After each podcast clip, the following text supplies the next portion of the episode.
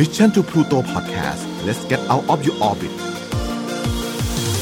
Time to play เล่นให้เป็นเรื่อง brought to you by ใหม่สกินแคร์จากศรีจันทร์ Skin Moisture Series ตุนน้ำลึกล็อกผิวฉ่ำนาน72ชั่วโมง สวัสดีครับ ขอต้อนรับเข้าสู่ Time to Play เล่นให้เป็นเรื่องกับผมนายโปรจินะครับ และสำหรับสัปดาห์นี้ครับ เราจะมาพูดคุยว่าด้วยเรื่องของ HP Lovecraft กันอีกครั้งหนึ่งนะฮะ หลังจากที่สัปดาห์ที่แล้วเนี่ยเราเริ่มที่จะมาเปิดว่าด้วยเรื่องของตำนานเมืองต่างๆ กันสำหรับสัปดาห์นี้ก็ยังคงเป็น HP Lovecraft ครับ แน่นอนว่า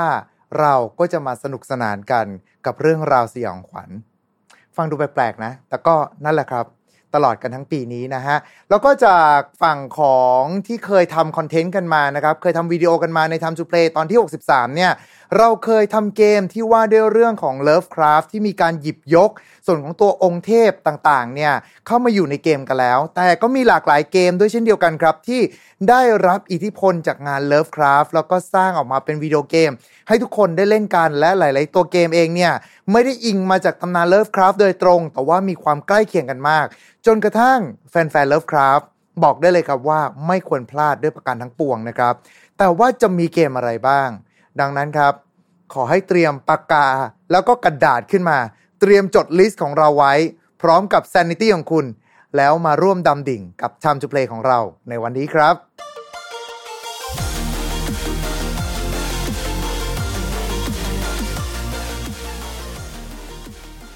และแน่นอนนะครับว่าเมื่อพูดถึงเรื่องของ HP Lovecraft แล้ว คนที่จะมาร่วมพูดคุยกับเราในครั้งนี้นะฮะ จะเป็นใครไปไม่ได้ ยกอันดับให้เขาเป็น co-host ไปเลยแล้วกันนะครับผม กับคุณซิดแอดมินนะครับผมจาก Lovecraft ที่ Thailand แล้วก็เจ้าของเพจ เรื่องเล่าจากข้างใต้ผืนฟ้าที่ไร้แสงนั่นเอง สวัสดีครับสวัสดีปีใหม่ทุกคนเลยครับผม สวัสดีปีใหม่เช่นเดียวกันครับ นี่ก็เป็นเทปแรกที่เราจะมาพูดถึง Lovecraft กันในช่วงปีใหม่แบบนี้นะฮะ อ่าแต่ว่าจากตอน EP ที่ 63 เราก็มีการพูดถึงเกมจาก Lovecraft กันไปแล้ว แล้วก็มีหลายคนก็ทักมาเหมือนกันฮะว่า เอ้ยพี่จะทำต่อหรือเปล่า อยากให้คุยถึงเกมนั้นเกมโน้นเกมนี้ ดังนั้นเราก็เลยหยิบมาเป็นอีกหนึ่ง EP ที่จะมาพูดคุยกันนะครับผม ซึ่งครั้งที่แล้วเนี่ยก็จะเป็นเกมที่เราโฟกัสด้วยการหยิบยกตัว Lovecraft ตัวฝั่งของตัวทวยเทพของเขาเนี่ยที่เขาเอามาใส่ในเกมตรงๆ แต่ว่าสำหรับวันนี้เนี่ยเราก็จะมาพูดคุยกัน เกมที่ได้รับอิทธิพลจาก Lovecraft นะฮะ ซึ่งสำหรับเกมแรกที่ทางคุณซิดเห็นย้ำอยู่หลายรอบมาก จนกระทั่งผมต้องไปซื้อ ซึ่งก่อนหน้านั้นผมเคยเกิดความสงสัยว่ามันเกี่ยวข้องกับ Lovecraft ยังไง นั่นก็คือ Darkest Dungeon นั่นเอง อันนี้อยากให้คุณซิดเล่าให้ฟังหน่อยครับว่ามัน Lovecraft ยังไงฮะ ก่อนอื่นมาพูดถึงตัวเกมก่อน คือไอเกม d u n g e o n Dungeon เนี่ย มันเป็นเกมแนวที่เรียกว่า Dungeon Crawler ครับอืมคือถ้าเกิดใครนึกไม่ออกมันก็คือเกมที่เราสร้างตี้ขึ้นมา แล้วก็อืมบุกลงไปใน dungeon เพื่อปล้นทรัพย์ monster ครับเออพูดง่ายๆคือลงไปใน dungeon เพื่อสู้กับ monster เอเอออประมาณนั้น แล้วมันอืเลิ craft ไงวะคุณ เรามาดูเนื้อเรื่องกันก่อน คือไอเรื่องราวของเกมเนี้ยมันก็เกี่ยวกับข้องกับตัวตัวเอกอะ ที่ได้รับมรดกอะครับเป็นคฤหาสน์พร้อมที่ดินจากอืมบรรพบุรุษของเขา ก็คืออาจจะเป็นคุณปู่หรือคุณทวดอย่างเงี้ย ก็คือเพิ่งเสียชีวิตครับหรือว่าหายไปก็ส่งมรดกมาให้โดยโดยแต่ไอ้ที่ดินที่เขาได้รับเนี่ย มันไม่ใช่ที่ดินแบบสวยงามพร้อมอยู่ไง ครับ แต่มันเป็นแบบที่ดินที่เมื่อครั้งที่บรรพบุรุษของเขาไอ้ยังเป็นเจ้าของอยู่อืมเขาไอ้บรรพบุรุษของเขาเนี่ยได้สำรวจลึกลงไปข้างใต้พื้นพิภพอืมใต้คฤหาสน์เนี่ย ครับ แล้วก็ได้ไปเจอกับ dungeon อืม ซึ่งพอขุดลึกเข้าไปแล้วก็เข้าไปในสำรวจ dungeon เนี่ยก็มีไอ้พวกปีศาจและอสุรกายชั่วร้ายต่างๆ มากมายเนี่ยครับทะลุออกมาเลยครับจาก dungeon เนี่ย แล้วก็ทำให้ที่ดินทั้งหมดในแถบนั้นนะเต็มไปด้วยอสุรกาย อืม อืม แล้วก็เป็นหน้าที่ของตัวเอกหรือก็คือเราอะที่เป็นผู้เล่นเนี่ยครับจะต้องรวมเหล่าฮีโร่ทั้งหลายเนี่ย ไปกอบกู้ที่ดินของตระกูลกลับคืนมาอ่านี่คือเนื้อเรื่องโดยคร่าวๆของ Darkest Dungeon ครับ โดย ถ้าเกิดว่าอ่านแบบว่าเนื้อหาโดยคร่าวๆเนี่ย มันก็จะเหมือนแบบว่าแนวแบบดันก็ Dungeon Crawler ธรรมดา แต่ Darkest Dungeon เนี่ยครับมันเป็นสิ่งที่ได้รับอิทธิพลจากผลงาน Lovecraft ชิ้นหนึ่ง ที่ชื่อว่า Rat in the Wall ครับ อืมคือเราเราก็ได้พอได้ได้เล่าถึงไปคร่าวๆเลยนะเดี๋ยวถ้าเกิดมีโอกาสเดี๋ยวเราจะย้อนกลับมาเอ่ยถึงอีกทีคือซึ่ง d u c k e t Dungeon เนี่ยมันจะเป็นเกมที่ ได้รับอิทธิพลจาก Lovecraft สูงมาก ส่วนไหนบ้าง คือมัน มันจะมี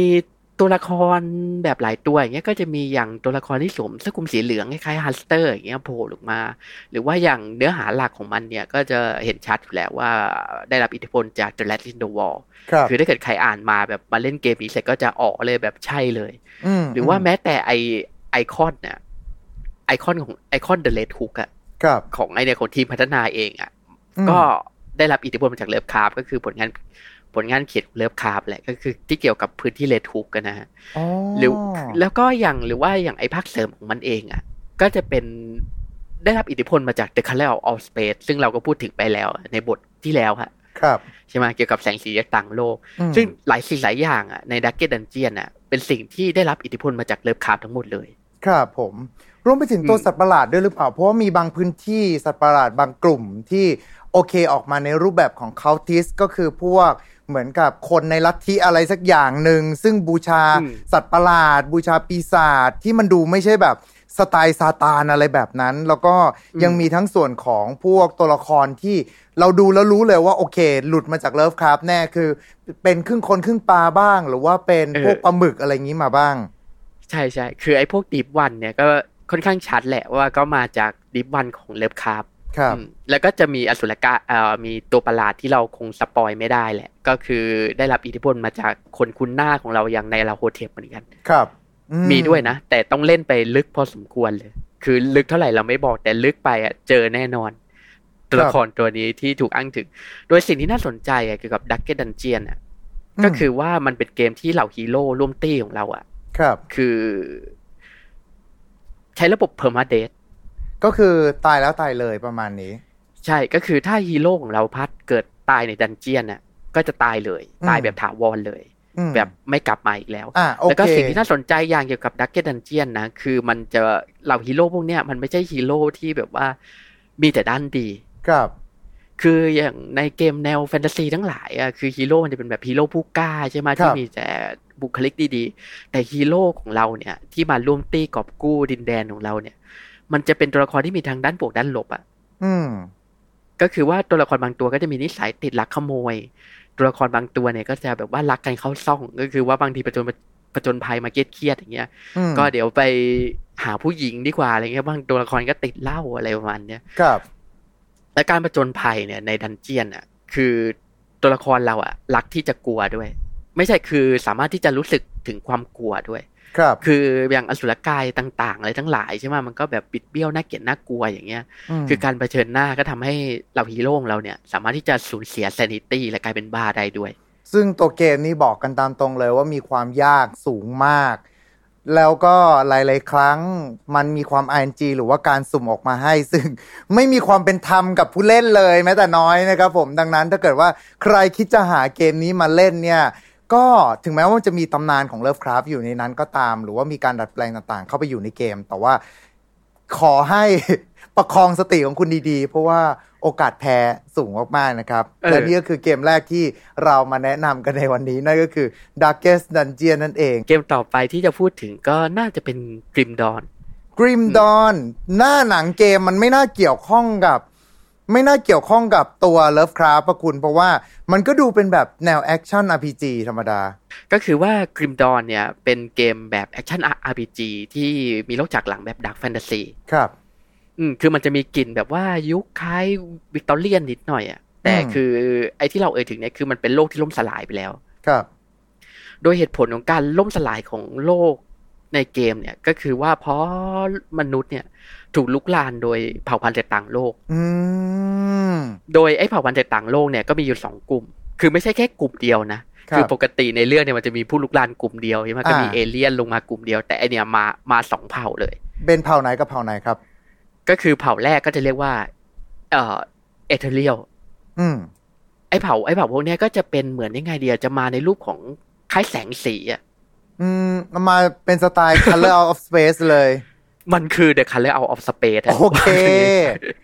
คือไอ้พวกเนี้ยจะมาในรูปแบบคล้ายแบบแสงสีวิญญาณอย่างเงี้ยจะสามารถมาสิงร่างมนุษย์อะแล้วก็ทำให้มนุษย์เนี่ยแปลเปลี่ยนกลายเป็นอีกสิ่งหนึ่งได้ อืมและอีกกลุ่มหนึ่งก็จะเรียกว่ากาโตเนียน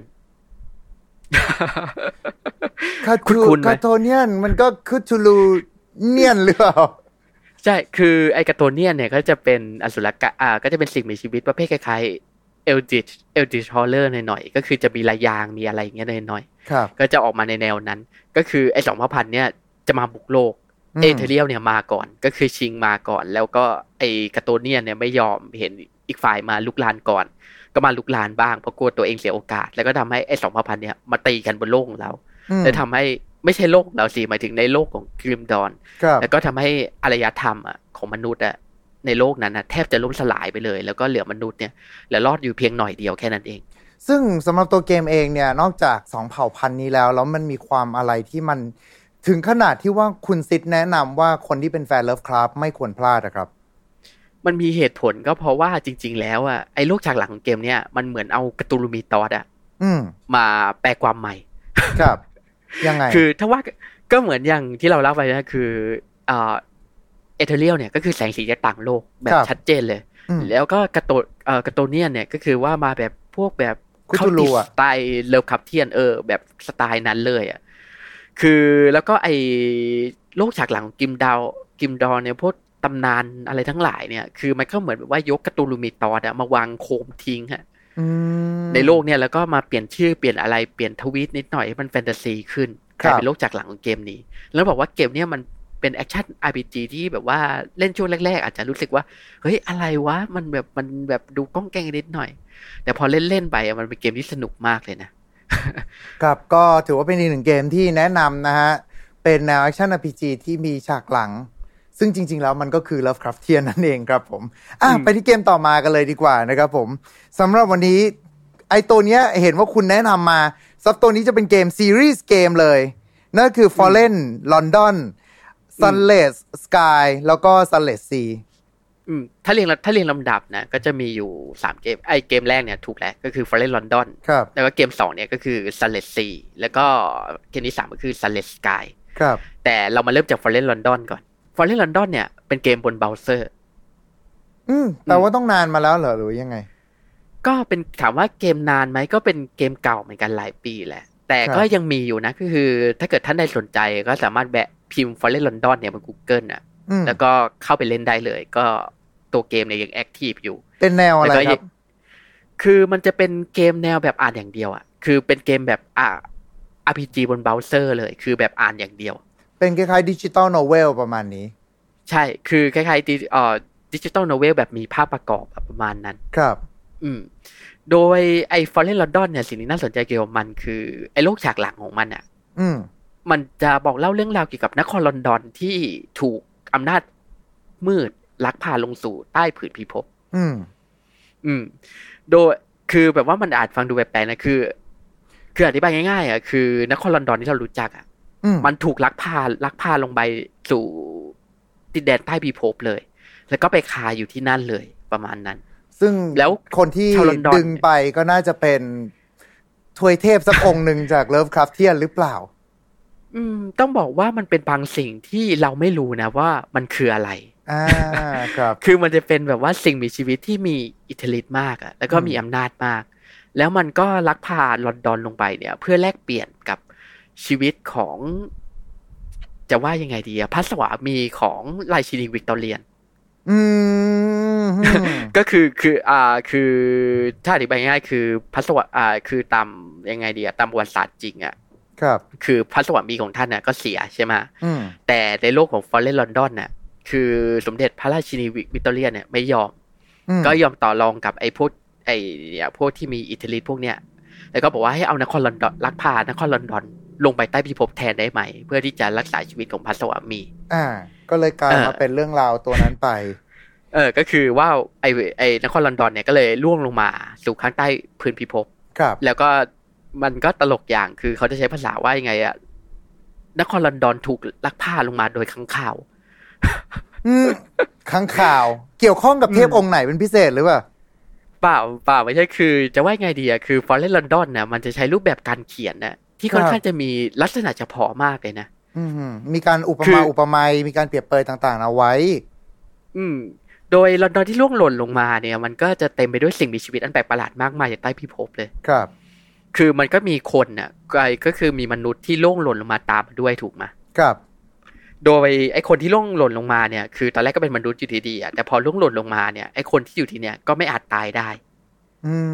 มคือคือด้วยเหตุผลอะไรก็ตามแต่คือสมมติเราดูแบบว่าถูกแทงตายอย่างเงี้ยคือก็ไม่เล่นๆอยู่ตายถูกแทงตายก็ไม่ตายก็มีคนช่วยเราแบบว่าเอามาแบบเย็บแล้วก็ประกอบใหม่อะไรเงี้ยโหหรือว่า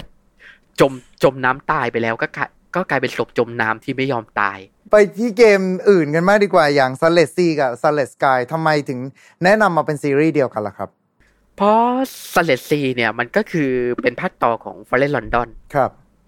โดยแต่ในคราวเนี้ยคือเรื่องราวทั้งหมดเนี่ยมันจะไม่ได้เกิดในลอนดอนอีกแหละ ก็คืออย่าง Fallen London เนี่ยฉากหลังโดยส่วนใหญ่เราก็จะอยู่ในลอนดอนใช่ไหมที่ครับล่วงหล่นลงมา แต่ Sunless Sea เนี่ยเราจะได้รับบทเป็นกัปตันเรือแทน อืมโดยต้องอธิบายนิดนึงว่า นอกจากลอนดอนลอนดอนน่ะที่ร่วงหล่นลงมาแล้วอะพ้นผ่านจากลอนดอนไปอะมันก็จะมีดินแดนรกร้าง แล้วก็มีทะเลที่มืดมิดเลย อืมเพราะมันอยู่ใต้พิภพใช่ไหมมันก็จะไม่มีแสงตะวันถูกมาครับ มันก็จะมีแบบว่ายังไงดีอะเป็นแบบทะเลแบบมืดเลยไม่แบบแทบจะไม่เห็นอะไรเลยอ่าแล้วเข้าใจใน Sunless Sea เนี่ย เราก็จะได้เป็นกัปตันเรือที่ได้ออกเรือเนี่ย ไปสำรวจไอ้ท้องทะเลอันมืดมิดเนี่ย อืมโดยในท้องทะเลเนี่ยก็จะมีเกาะ แบบว่ากระจายกระจายอยู่ อืมก็คือเป็นและในโลกเดียวกัน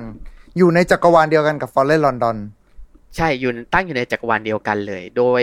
เราจะได้แวะไปตามท่าเรืออย่างเงี้ยท่าเรือบนเกาะต่างๆ แล้วไอ้เกาะต่างๆ เนี่ยก็จะมียังไงดีอะสถานการณ์สภาพแวดล้อมแล้วก็เรื่องเล่าที่แตกต่างกันออกไป แล้วมีสัตว์ประหลาดโผล่มาไหมเพราะว่าผมเชื่อว่าคนที่ตาม HP Lovecraft มาเนี่ย น่าจะหลงไหลในความไคจูในความสัตว์ประหลาดของของ Lovecraft อยู่แล้ว อืม ถ้าถามว่ามันเป็นไคจูไหมต้องบอกว่ามันเป็นสิ่งที่ชวนสูดซนิตี้มากกว่าไคจูคือมากมันกว่าดูแบบสยองขวัญกว่าเยอะมาก ใช่คือแบบว่ายังไงดีอะมันแบบก็ลองจินตนาการดูนะ คือเราเป็นกัปตันที่ล่องเรือไปนะเนี่ยครับเอ่อผืนน้ำแบบดำมืดดำสนิทเลยแบบเราไม่มองเห็นอะไรข้างใต้ แล้วกำลังล่องล่องเรืออยู่เนี่ย อยู่ดีก็มีอะไรสักอย่างลอยผ่านเรือเราไป อืมแบบลอยตุ๊บป่องตุ๊บป่องตุ๊บป่องมา เราไม่รู้ว่ามันคืออะไรแต่มันเป็นสิ่งที่แบบว่าส่งเสียงครวรครางได้ ครับอ๋อ หรือว่าบางทีอย่างเงี้ยเวลาเราล่องเรือไปอย่างเงี้ยแล้วอยู่ดีๆอะมันจะมีอะไรสักอย่างอะ ที่เหมือนดวงตา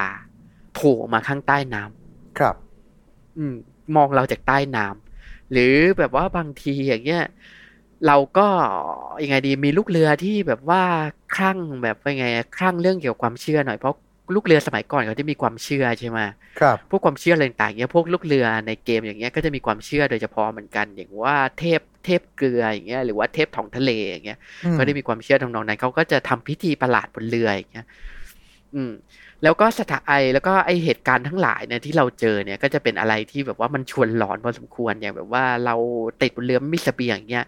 เราก็อาจจะฆ่าลูกเรือ แล้วก็จับลูกเรือกินเป็นอาหารแทชอนบต่อ หรือว่าแล้วยังไงดีต้องบอกว่าสเลดซีเนี่ยเป็นเกมแบบอ่านอย่างเดียวนะอ๋ออืมอ้าวผมนึกว่าเป็นเป็นลักษณะเป็นมีความกึ่งกึ่ง action หน่อย อืมมันก็คือยังไงดีอะแบบว่ามันก็จะเป็นเรือเป็นยังไงดีอะเราก็จะได้ควบคุมเรือล่องล่องไปในทะเลอย่างเงี้ยแต่เวลาเราจอดที่ท่าอย่างเงี้ยก็จะใช้วิธีการบอกเล่าเนื้อเรื่องอะครับผ่านตัวหนังสือแทนประมาณนั้นอืมแล้วที่พูดถึงเรื่องของเกม Sunless Sea แล้วเออ Sunless Skies ล่ะครับ Sunless Skies เนี่ยก็เหมือนชื่อเรียกของมันเลย คือเราจะเปลี่ยนจากไอลอนดอนมันยังอยู่ในจักรวาลที่ลอนดอนที่ล่วงหล่นเหมือนกัน ครับ เพียงแต่ว่าไอสเลสกายเนี่ยคือเรื่องเกิดหลังจากที่ลอนดอนน่ะ ได้ลอยขึ้นไปสู่สวรรค์ อ้าว แปลกไหมอ้าว อืมโอเคคือด้วยเทคโนโลยีอะที่ถูกคิดค้นขึ้นทำให้อ่านครลอนดอนน่ะที่จมอยู่ใต้พิภพเนี่ย สามารถที่จะบินขึ้นไปสู่อวกาศอืม ซึ่งโดยในสเลสกายเนี่ยไออวกาศเนี่ยก็จะเขาจะเรียกว่าสวรรค์ เพราะมันจะเป็นแบบยังไงดีอะอวกาศในมุมมองของคนในยุควิกตอเรียนน่ะครับ ก็คือในประมาณปลายศตวรรษที่สิบอ่าเก้าเข้าใจประมาณนั้นน่ะอ่าอืม ก็เลยทำให้สเลสกายเนี่ย มันจะให้อารมณ์เกมแบบแนวไซไฟมากกว่า ครับผมคืแต่อว่าก็ยังคือมันจะมีมีตำนานของ HP Lovecraft อยู่ในนั้น คือมันยังมีกลิ่นของเลิฟคราฟหน่อยๆนะ แต่คือมันจะมีความเป็นไซไฟมากกว่าว่าแทนที่จะควบเรือเนี่ยมันก็เปลี่ยนไปเป็นหัวหัวรถจักรแทนเลยก็แปลว่าจริง ๆ ถ้าเกิดว่าอยากจะได้ซึมซับเต็ม ๆ ก็คือจะแนะนำให้ไปที่เล่น Sunless 4มากกว่าที่จะเป็น Sunless Sky แล้วอีกเกมหนึ่งในซีรีส์นี้ที่เห็นทางฝั่งของคุณซิด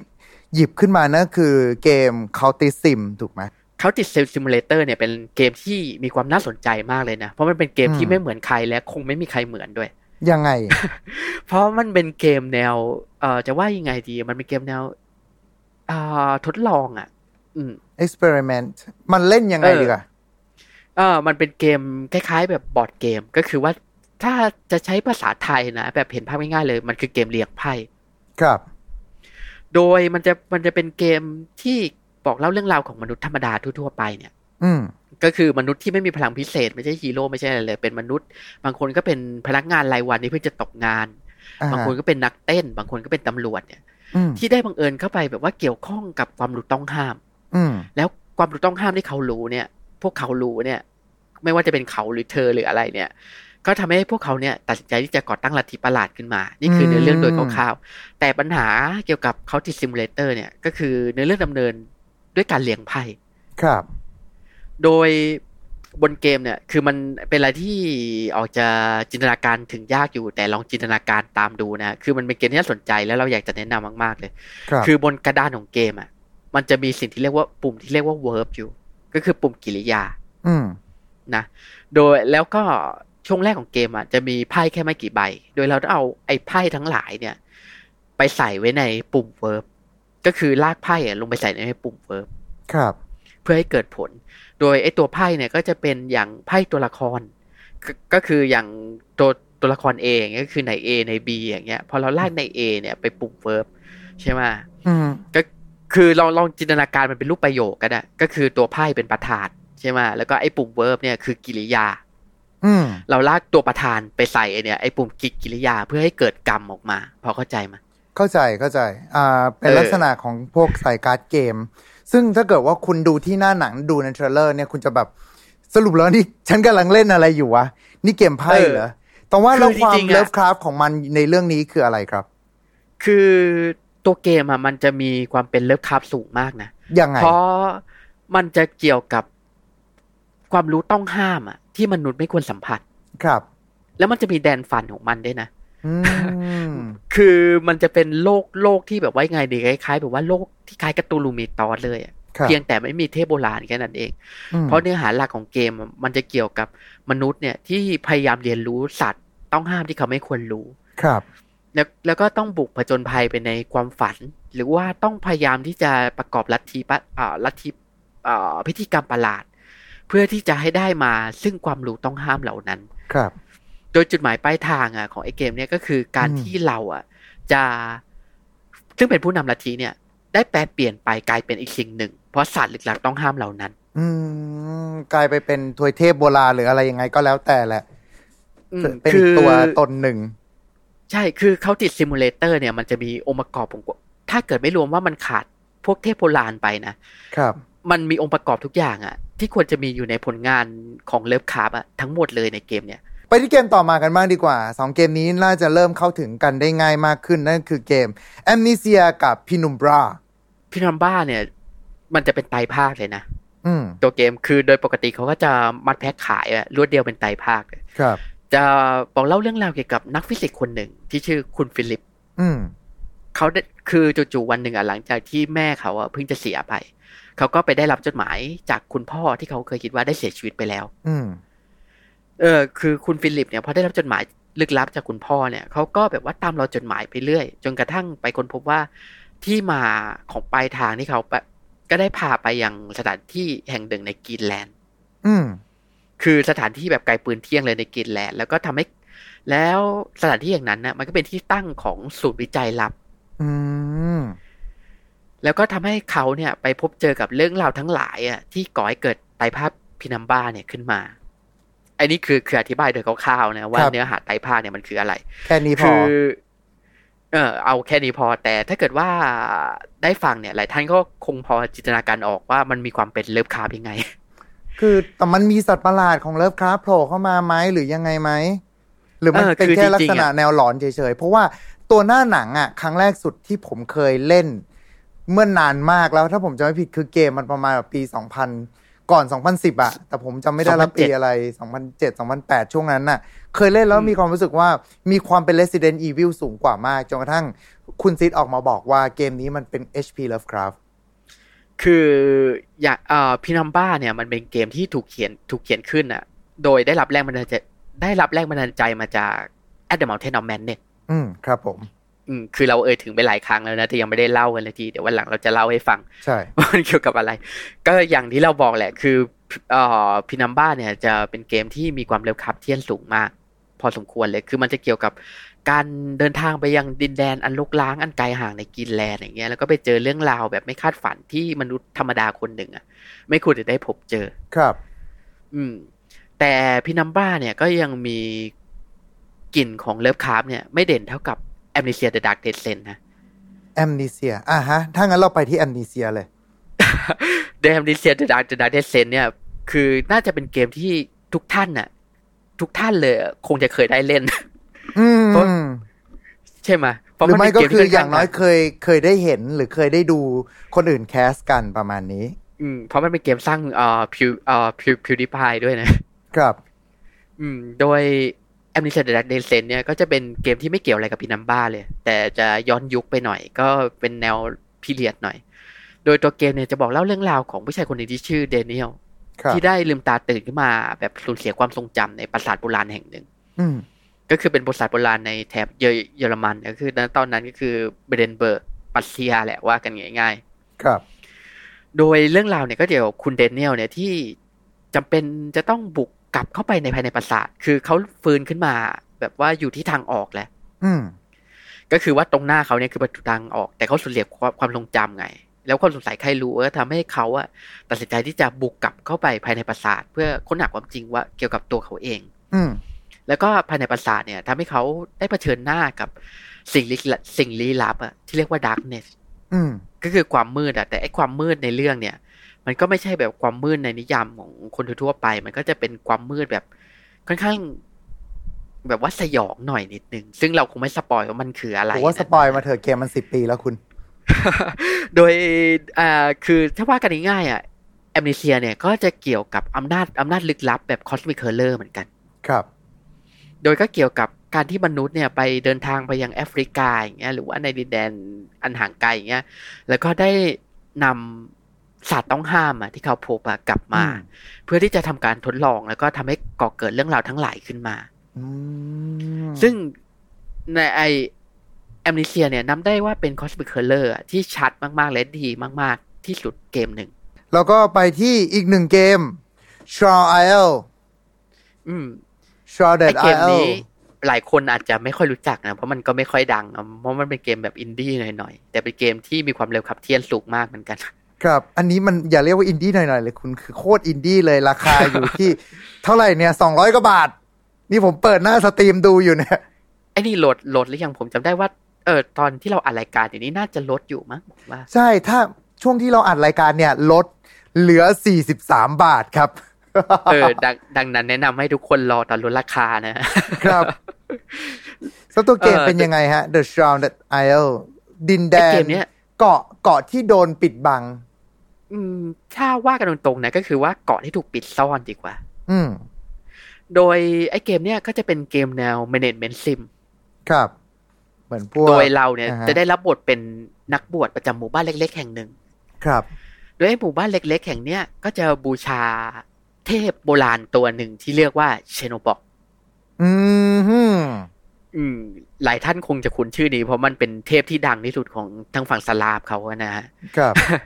แต่ไอ Chernobog ในเรื่องเนี่ย มันจะเป็นเทพที่แบบว่าออกแนว Lovecraft หน่อยๆนะอืม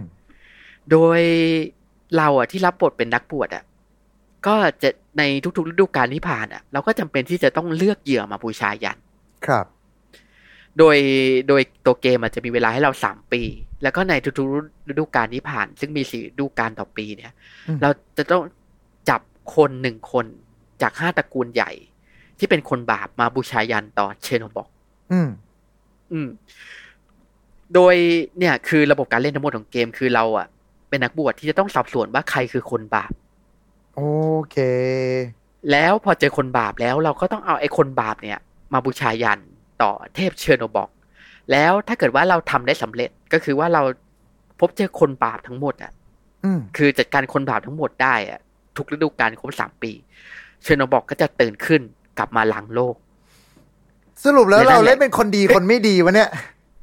อืม มันก็อธิบายยากนะ คือถ้าว่ากันว่ากันง่ายๆอะคือไอ้หมู่บ้านเล็กๆแห่งเนี้ยคือเป็นลัทธิประหลาดที่ต้องการที่จะล้างโลกอะว่ากันง่าย คือถ้าเกิดว่าพูดอย่างนั้นมาคือมันมันก็ดูมีความเลิฟคลาสสูงมาก เพราะว่าจากทุกๆเกมเนี่ยเรามักจะเล่นเป็นคนที่ต้องไปพัวพันกับลัทธิประหลาด แต่ว่าสำหรับเกมนี้ เราจะได้เป็นผู้ manage ลัทธิประหลาดนั่นเองนะครับท่านผู้ชมอะไปที่เกมต่อมากันบ้างดีกว่าครับ อันนี้อาจจะไม่ได้ใช้ภาษาอังกฤษแล้วจะต้องใช้เป็นภาษาญี่ปุ่น แต่ว่าหลังๆมาก็มีเวอร์ชันภาษาอังกฤษให้แล้วนะฮะและเป็นเกมที่ผมเซอร์ไพรส์มากๆ วันเนี้ย มันเป็น Lovecraftian เว้ย นั่นก็คือสายะกินแมวหรือว่า Saya no Uta Song of สายะนั่นเองครับ บทเพลงแห่งสายะๆอืมเกมนี้คือเป็นเกมโปต้องอธิบายนิดนึงแหละเออ คือมันเป็นวิชวลโนเวลคือมันมันเป็นเกมวิชวลโนเวลในแบบที่เรียกได้ว่า 18 บวกมาก เพราะว่าอืมมันไม่ใช่แค่เรื่องราวความรุนแรงที่มันมีฉากทางเพศด้วยอะไรด้วย แต่มันก็มีฉาก ความรุนแรงอะไรหลาย ๆ อย่างด้วยประมาณนี้ ซึ่งพูดถึงเรื่องของผู้ชายที่ประสบอุบัติเหตุแล้วเหมือนสมองเขาทำงานผิดพลาด จนกระทั่ง แต่เขาไม่เขาไม่ตายนะเขารอดอืมแล้วพอตอนที่เขาฟื้นขึ้นมาที่โรงพยาบาลผมว่า ภาพที่เขาเห็นน่ะด้วยการทำงานของสมองที่มันผิดปกติไปอะ มันทำให้ภาพจากกำแพงที่เราเห็นว่ามันเป็นกำแพงธรรมดา มันเหมือนกับเป็นกำแพงที่เต็มไปด้วยก้อนเนื้อ อืมพอเจอรวมถึงคมนนุษย์ด้วยนะ ใช่พอเจอคนแทนที่จะเห็นเหมือนกับที่คุณเห็นผมอยู่อย่างนี้ เป็นคนใส่แว่น ไม่เขาก็จะเห็นเป็นเหมือนกับก้อนเนื้อแทน แล้วรสชาติอาหารต่างๆ มันก็เรียกได้ว่าก็ผิดผิดจากความรับรู้ปกติของเขาจนกระทั่งเขาเองวันหนึ่งก็ไปพบกับเด็กผู้หญิงอยู่คนหนึ่งน่ารักน่ารักอืมที่ชื่อว่าสายะ แน่นอนครับว่า สิ่งที่เขาเห็นอยู่เนี่ย คือภาพปกติ กลายมาเป็นก้อนเนื้อประหลาด มนุษย์ที่เขาเห็นเป็นก้อนเนื้อแหวะแหวะอาหารที่เขากินมันกลายเป็นรสชาติอะไรไปแล้วก็ไม่รู้อืมแต่เขาเห็นเด็กผู้หญิงคนนี้ เป็นรูปร่างของมนุษย์ น่ารัก มันแปลว่าอะไร และเรื่องราวหลังจากนั้นก็กลายเป็นการประจนภัยอันสุดแสนจะวิปลาสนั่นเองนะครับ โอ้โห ไปว่าอะไรเงี้ยมันเป็นวิชวลโนเวลแบบใสๆเลยนะ อันนี้มันคือเป็นผลงานที่เรียกได้ว่า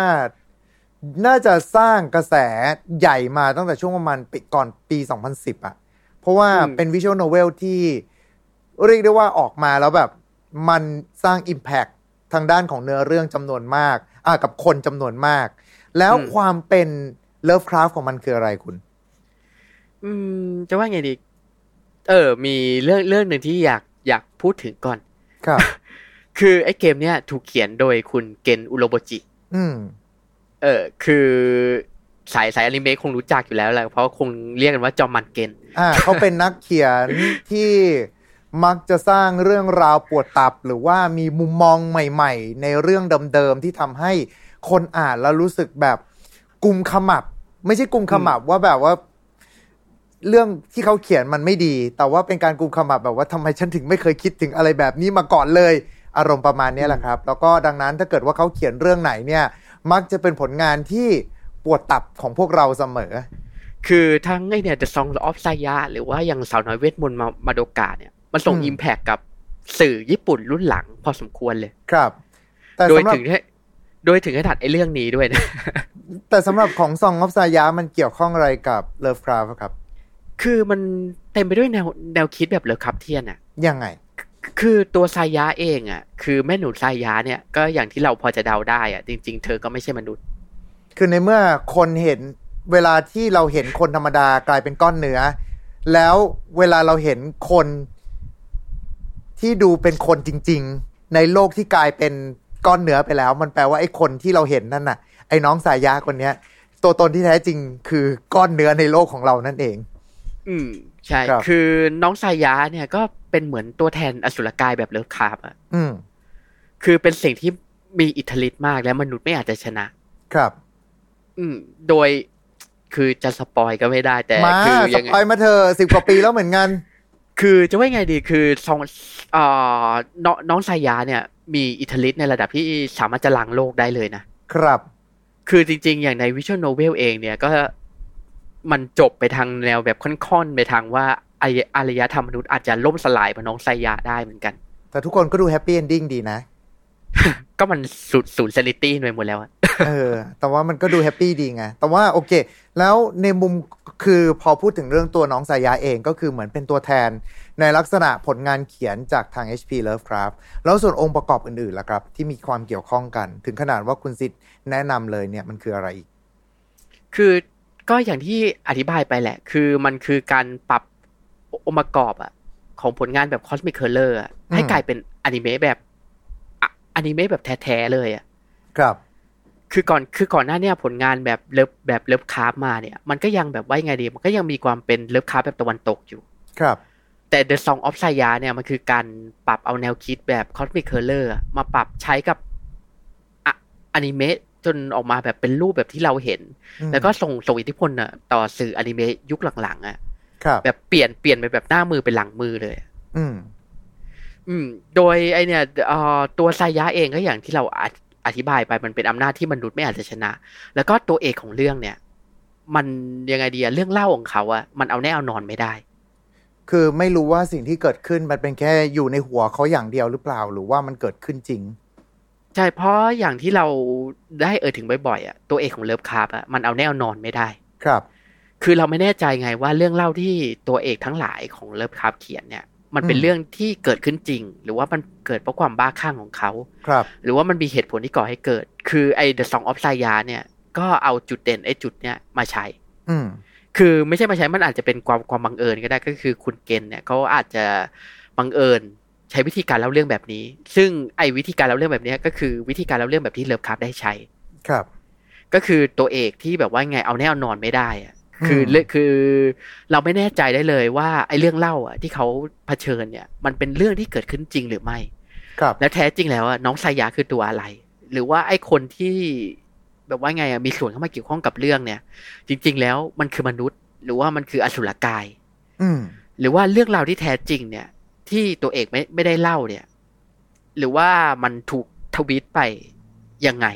ก็คือมันถูกบิดบิดไปเพราะความบ้าคลั่งของตัวเอกยังไง อืม อืม มันทำให้ผลงานเรื่อง The Song of Saya เนี่ยมันมีความเป็น Lovecraftian สูงมาก เพราะมันมีองค์ประกอบหลาย ๆ อย่างของ Lovecraftian อยู่ครบเลย ครับ โอเคนะฮะ ก็มีอยู่ใน Steam แหละ ก็ลองดูได้ เอาจริงๆแล้วอ่าแนะนำว่า มันไม่ใช่เป็นแค่ผลงานที่คุณควรจะต้องมีอายุเกิน 18 ถึงจะเล่นได้ เพราะว่าฉากบางส่วนที่เป็นภาพที่อาจจะไม่เหมาะสมสำหรับเด็ก แต่ว่าในมุมกลับกันเนี่ย มันก็มีภาพหลาย ๆ ภาพที่คุณก็ต้องเตรียมใจเอาไว้อยู่เหมือนกัน เพราะว่ามันมีเรื่องของความรุนแรง แล้วก็การนำเสนอทางภาพที่อาจจะกระทบกระเทือนทางด้านจิตใจได้อยู่สูงเหมือนกันนะครับ เคยแต่แต่เข้าไปอยู่ในโลกนั้นนิดนึงแล้วก็รู้สึกได้ว่าเอ่ออมดูแล้ว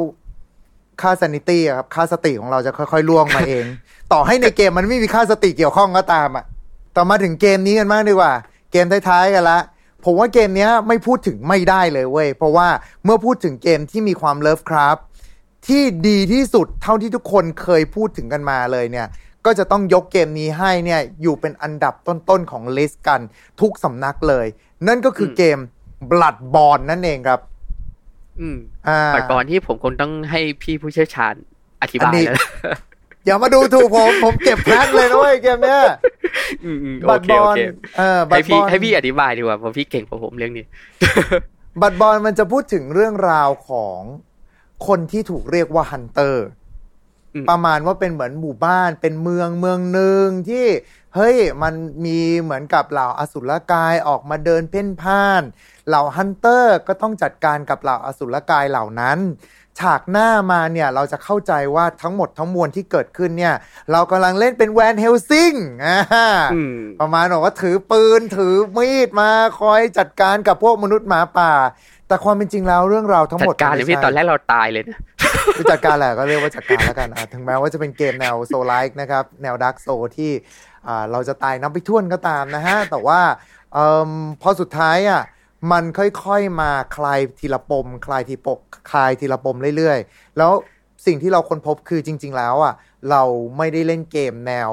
ล่ามนุษย์หมาป่า แต่ความเป็นจริงแล้วเรากำลังเล่นเกม Lovecraftian อยู่ต่างหากเล่าเพราะว่าอืมอำนาจที่อยู่เบื้องหลังทั้งหมดที่ทำให้เกิดเหตุการณ์เหล่านี้ขึ้น มันคือการใช้พลังงานของเหล่าเทพ และทำให้เหล่าเทพ บางครั้งเนี่ยเหมือนหลุดเข้ามาอยู่ในมิติที่ทับซ้อนกับตัวละครของเราด้วยเช่นเดียวกัน นั่นเองนะครับรวมไปถึงตัวละครเนี่ยเมื่อเสียชีวิตลงก็จะต้องกลับมาเริ่มใหม่ แต่ว่าเขาเองก็สามารถที่จะเดินทางไปในแดนฝันได้ เหมือนกับเป็นบันหนึ่งเป็นเหมือนกับพื้นที่ส่วนกลางแล้วก็เป็นส่วนของตัวเนื้อเรื่องหลักที่กำลังจะเกิดขึ้นในภายหลังด้วยเช่นเดียวกัน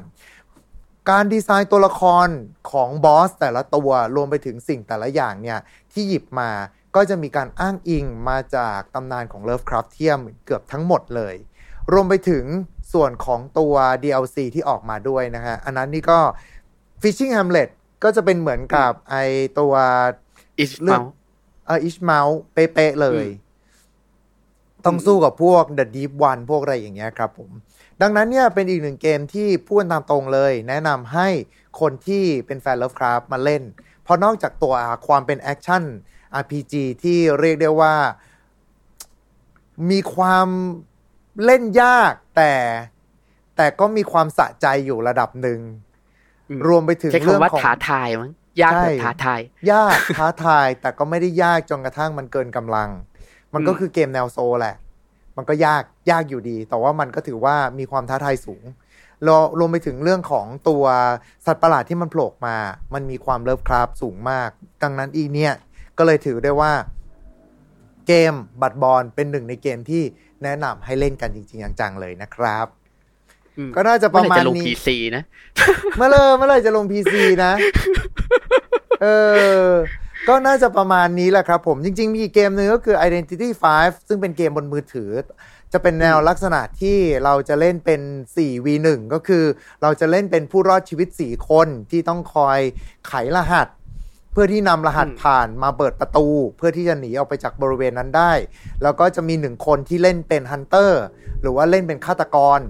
โดยฆาตกรเนี่ยเขาก็จะหยิบยกจากตำนานต่างๆ เข้ามาไม่ว่าอาจจะเป็นแบบพวกเหมือนกับอะไรฆาตกรตัวตลกบ้าง Jack the Ripper บ้าง แต่ว่าจะมีอยู่